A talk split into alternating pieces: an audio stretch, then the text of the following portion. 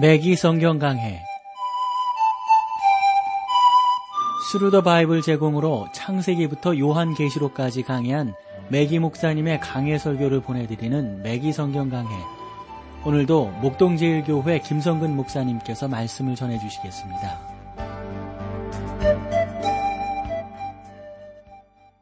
애청자 여러분 안녕하셨습니까? 매기 성경 강해 자, 오늘도 여러분들을 미가서 이제 두 번째 시간으로 모시는데 우리가 지난 시간에 1장 1절 말씀을 보았어요. 1장 2절 말씀부터 보는데 1장 2절 말씀이 의미 있는 것은 3장까지가 한 단원이라고 그랬잖아요. 거기에 세 가지의 심판에 대한 말씀이 있는데 2절부터 1장 전체가 사마리아와 예루살렘에 대한 심판이 기록되어져 있습니다. 자, 1장 2절 말씀을 보도록 하겠습니다. 백성들아 너희는 다 들을지어다. 땅과 거기 있는 모든 것들아 자세히 들을지어다. 주 여호와께서 너희에게 대하여 증거하시되 곧 주께서 성전에서 그리하실 것이니라. 여러분 여기서 보면 백성들아 너희는 들을지어다. 그러니 들을지어다. 이게 상당히 중요한 선포라고 말씀드렸지 않습니까? 이것은 사마리아와 예루살렘에 있는 모든 백성들을 일컫는 표현입니다. 여기에는 오늘날 지구상의 모든 곳에 사는 사람들 모두가 다 포함된다고 볼 수가 있습니다. 미가 예언에는 오늘날 우리에게 주는 메시지가 그러므로 있는 것이죠. 다른 모든 선지자들과 마찬가지로 미가의 메시지 역시 이미 사라진 오래된 특수한 상황을 향해서 선포된 것이지만 그것의 원리는 여전히 지금 우리가 사는 이 시대에도 유효하다고 하는 점에서 오늘날에 우리에게도 그대로 이 메시지는 적용된다고 믿습니다. 그래서 하나님의 말씀은 살아있고 운동력이 있어 좌우의 날선 어떤 검보다도 예리하여 혼과 관절과 골수를 찔러 쪼개기에 부족함이 없다 하는 말씀이죠. 미가의 메시지에는 국가의 통치 철학이 담겨져 있습니다. 미가는 정부가 관심을 기울여야 할 거짓된 권위와 참된 권위가 어떤 것인지를 잘 보여주고 있습니다. 그러므로 본 성경은 뭐 서울, 뭐 청와대라든가 국회라든가 다른 어떤 나라라든가 모든 사람들이 다 깊이 참고해야 할 중요한 통치 어떤 지식들이 진리들이 이 안에 담겨 있다고 저는 믿습니다. 솔직히 말해서 이러한 정부에 대해서 하나님의 통치 철학을 뭐 의지하는 것은 오늘날의 통치 형태가 아무런 효과를 거두지 못한다. 뭐 이렇게까지는 말하기는 좀 뭐하지만 참으로 많은 부분 속에서 어려움과 이상한 일들이 일어나고 있는 그러한 부분은 하나님의 말씀을 그대로 실천하지 않고 있기 때문이다. 라고 하는 것을 우리는 분명히 알 수가 있겠죠.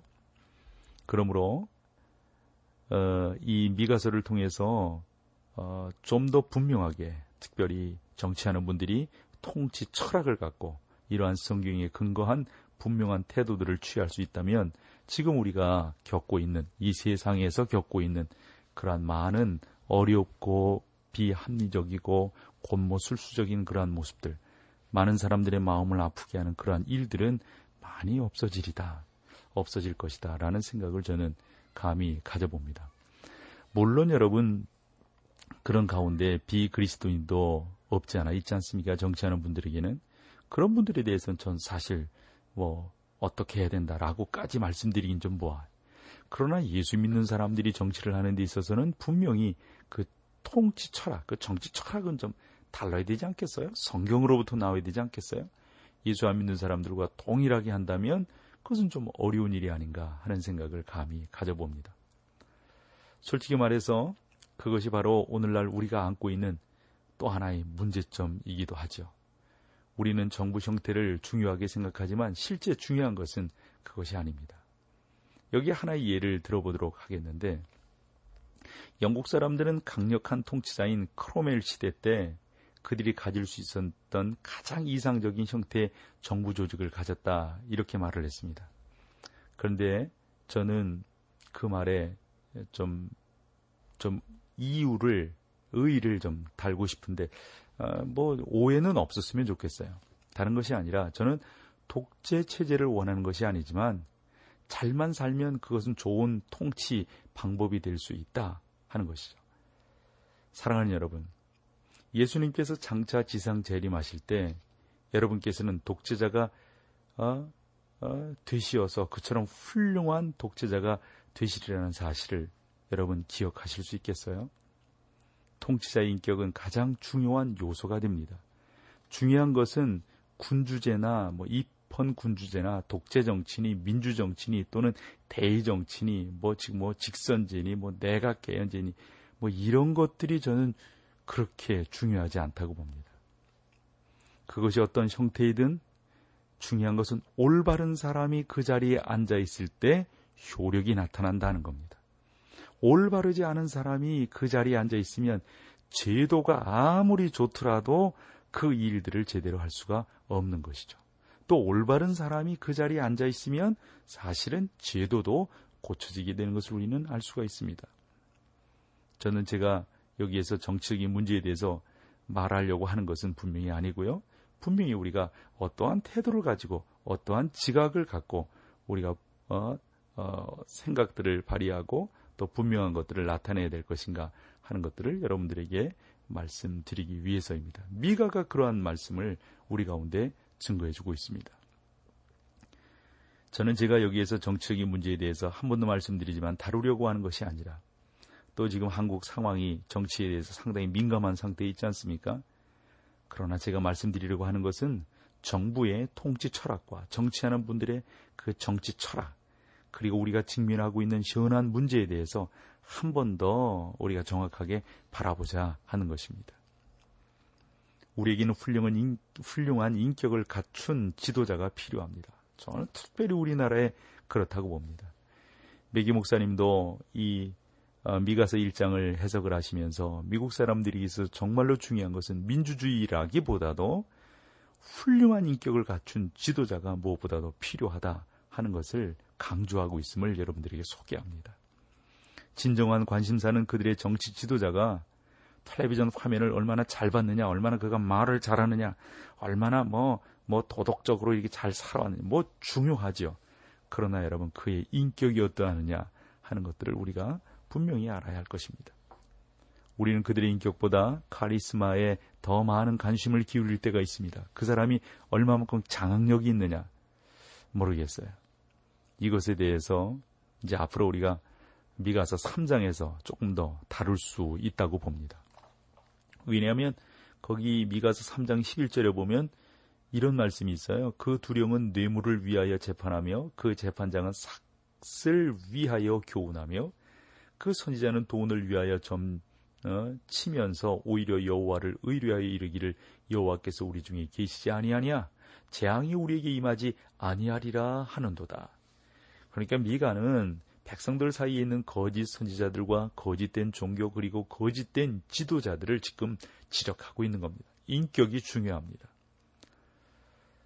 땅과 거기 있는 모든 것들아 자세히 들을지어다. 여러분, 사람이 땅 위에 산다는 점에서 이것은 모든 사람들이 다 적용되는 말씀이라고 우리가 생각해야 되지 않겠습니까? 주 여호와께서 너희에게 대하여 증거하시되 예 미가는 하나님께서 장차 자기가 예언할 것들에 대한 증인이 되신다는 사실을 분명하게 밝히고 있습니다. 곧 주께서 성전에서 그리하실 것이니라. 예, 하나님께서는 그때도 마찬가지고 오늘날도 마찬가지로 성전 즉 하늘에 계신 분입니다. 바로 그 하나님께서 장차 심판하기 위해 땅 위에 오실 겁니다. 3절을 보실까요? 여호와께서 그 처수에서 나오시고 강림하사 땅의 모 높은 곳을 밟으실 것이라. 이것은 여러 면에서 매우 두드러진 내용이지만 표현이 아주 잘 된 것만은 사실입니다. 땅의 높은 곳을 밟으실 것이라. 여러분은 높은 곳이 우상을 숭배하는 장소였다는 사실을 기억할 겁니다.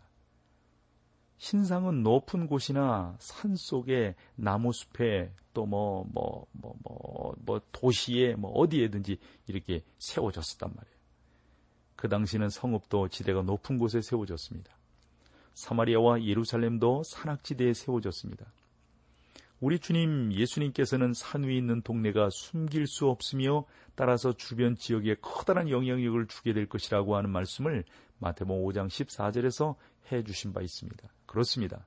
만약에 어떤 도시가 행정 중심지일 경우에는 그것이 인접 지역뿐만 아니라 때로는 세계 전역에 엄청난 영향력을 미칠 수 있다 하는 거예요.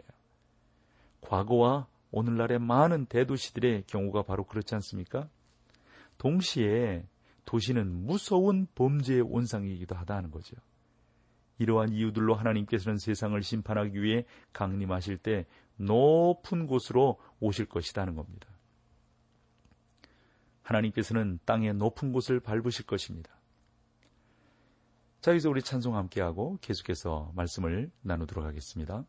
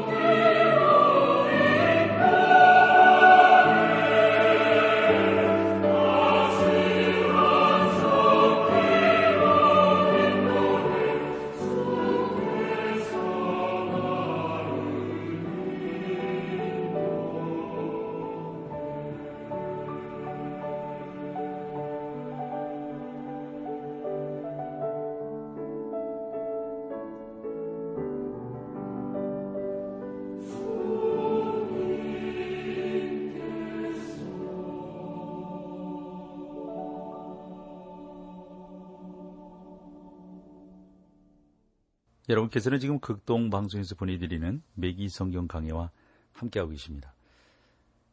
어, 두 번째 시간 우리가 나누면서 어떤 내용이냐면 하나님께서 미가를 통하여서 그 지역 사회, 특별히 사마리아와 예루살렘에 어, 범죄한 것에 대한 선포를 하고 계세요. 그것이 1장 2절 말씀부터 시작된 거거든요. 이제 4절 말씀으로 넘어가 볼게요. 1장 4절입니다.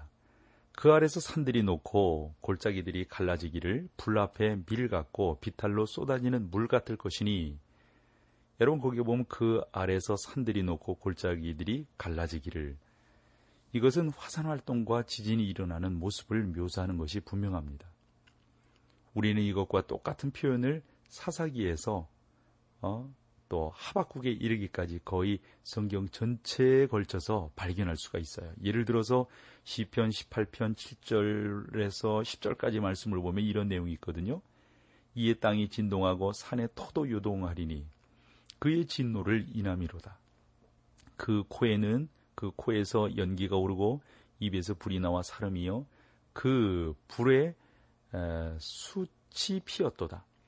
저가 또 하늘을 들이우시고 강림하시니 그 발 아래는 어두캄캄하도다. 그룹을 타고 나르시며 바람 날개로 높이 뜨셨도다.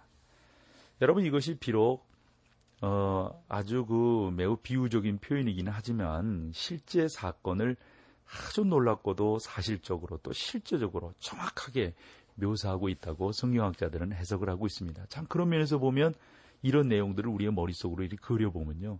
아, 하나님께서 이러이러한 모습으로 심판하시고 이러이러한 모습으로 임재하시고 이러이러한 모습으로 초림하셨듯 재림하실 것이다 하는 것들을 우리가 어느 정도 알 수 있단 말씀이죠.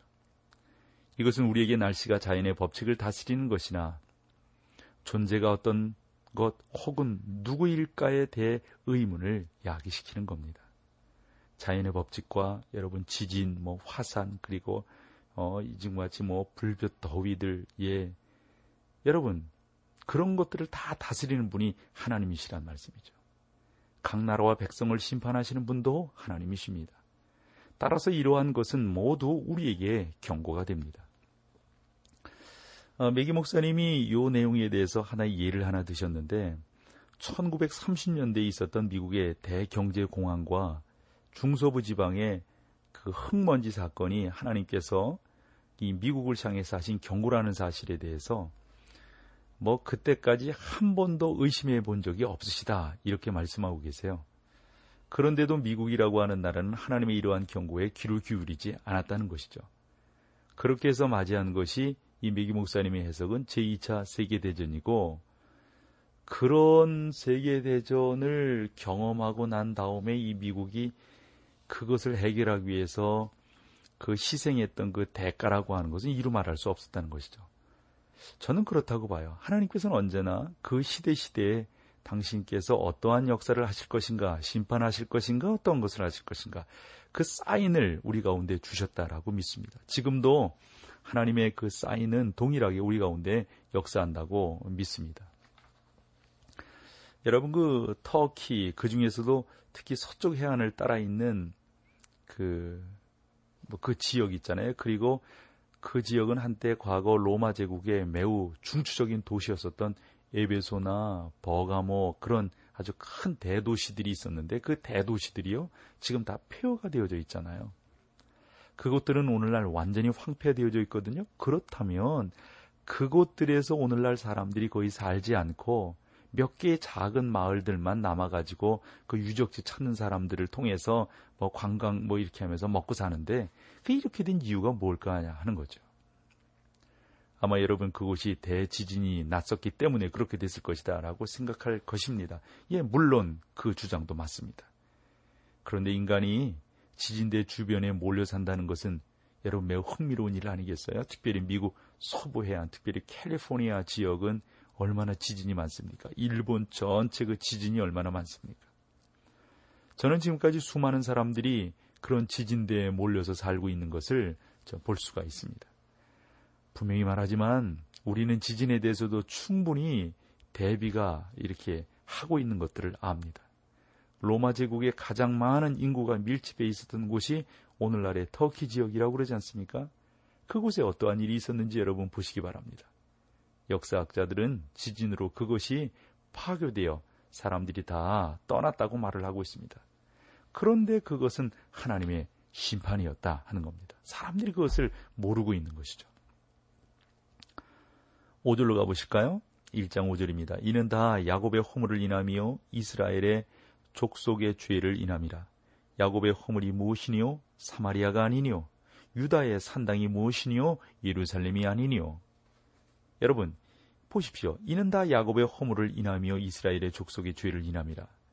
그렇잖아요. 여러분이 보시는 것처럼 미가는 지금 북이스라엘과 남유다 그 두 왕국의 수도 그러니까 예루살렘과 사마리아의 이것에 대해서 지금 진노의 메시지를 지금 증거하고 있는 거 아니에요? 거기가 지금 다 타락했다는 거 아닙니까? 야곱의 허물이 무엇이냐 이렇게 묻고 있어요.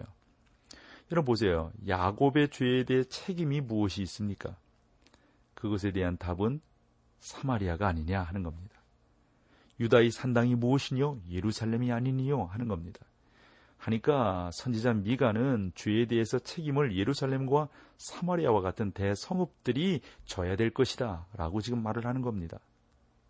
예루살렘은 백성들이 하나님을 예배해야 할 장소였습니다. 그렇다면 유다 백성들은 과연 그곳에서 하나님을 예배했단 말입니까?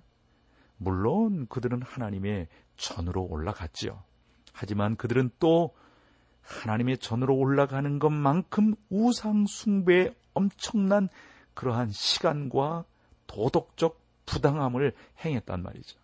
얼마나 그곳에서 옳지 못한 일들이 자행되었습니까? 그런 식으로 산당으로 이스라엘 백성들이 올라간 것 아니었습니까? 그러므로 하나님께서는 이스라엘과 유다 전국에 영향을 미친 그들 두 성읍의 엄청난 죄 때문에 그곳을 심판하시게 될 것이다 하는 겁니다. 저는 이것이 잘못된 통치 철학을 갖고 있는 그러한 아, 곳에 적용해 볼 수 있다고 믿습니다. 지금까지 우리가 살펴본 것처럼 문제의 원인은 어떤 정부의 형태냐, 어떤 체제냐, 여기에 저는 있지 않다고 말씀을 드렸어요. 문제의 원인은 그것을 집행하는 사람에게 있습니다. 사람이 중요합니다. 여러분 국회의원 두고 뭐 요즘도 뭐 정치 어떻게 하고 뭐뭐 어떻게 뭐 이합 집산하고 뭐, 뭐 하라면 하라고 그러죠. 중요한 것은 뭡니까? 그곳에 진정으로 하나님의 사람들이 있느냐, 하나님의 통치 원리를 실천하는 그런 사람들이 있느냐, 이런 질문을 우리가 던져보아야 하는 거죠. 아, 미국이라든가 특별히 영국 쪽에서 건국자들은 조지 왕으로 인한 나쁜 역사로 인해서 어, 나름대로 어려움들을 겪고 있다 이렇게 이야기를 합니다. 왜냐하면 아, 인간은 결코 실수할, 신뢰할 수 없다는 사실을 잘 알고 있던 나머지 정부를 삼권 분립시켰던 것이죠. 그들의 이론에 의하면 정부 권력을 삼권으로 분리시켜야 서로 견제한다 이렇게 생각했던 겁니다. 실제 오늘날 세계의 정부 구조는 상호 견제를 필요로 하고 있습니다. 여러분 왜 그렇다고 생각하세요? 그것은 정부가 기능을 제대로 수행하기 위해서는 올바른 사람이 필요하기 때문입니다. 미가 시대의 문제는 사마리아와 예루살렘이 타락함으로 하나님의 심판이 임박하였다는 겁니다. 그러면 여러분 오늘날 우리는 어떠냐 하는 거죠. 여러분 대한민국 여러분 이미 높은 산 위로 올라갔다는 것 그건 뭐 우리가 다 아는 내용 아닙니까? 여러분 사실 우리나라가 참 참 얼마나 잘 살고 있습니까? 참 참 잘 살고 있어요. 백예 목사님들 미국에 대해서 그러한 지적들을 참 많이 하고 있어요. 미국은 나름대로 이미 높은 산 위로 올라갔다는 것이라는 거죠. 마지막 때에 관한 예언이 미국에 나타나지 않고 있는 것은 두 가지 이유 중 한 가지라는 것이죠. 다시 말해서 미국은 나라 전체가 사라지거나 아니면 더 이상 세계 초강대국이 되지 못할 거라는 겁니다. 미국은 2차 세계대전 이후 세계를 다스리는 놀라운 특권을 누려왔다 하는 건데 그렇다면 지금 미국이 세계를 위해서 한 것이 무엇이냐 는 것이죠. 나름대로 미국 목사님 미국 사람이니까 그런 식의 이야기를 계속하고 있어요. 에? 당신들이 남긴 것은 고작 락 음악과 히피 문화, 새로운 도덕 쾌락 그리고 성적 타락이 아니느냐. 분명히 말하지만 미국은 지금 멸망의 길로 빠져들고 있다. 뭐 이렇게 강력하게 지적하고 있는 것을 이 미기 목사님의 그 성경 강의에서 볼 수가 있어요. 저는 이러한 지적들이 우리나라에도 동일하게 주어질 수 있다고 봅니다. 예를 들어서 우리가 잘 살게 되고 풍요로워졌을 때 우리가 그 잘 살게 되고 풍요로운 것을 가지고 무엇을 했느냐 하는 거죠.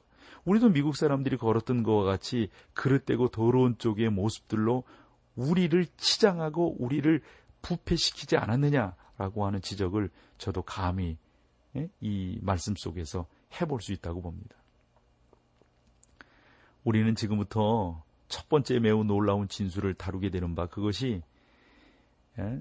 그 내용에 있어서 가장 가운데 있는 아주 토막이라고 어, 여러분들에게 말씀을 드릴 수 있어요.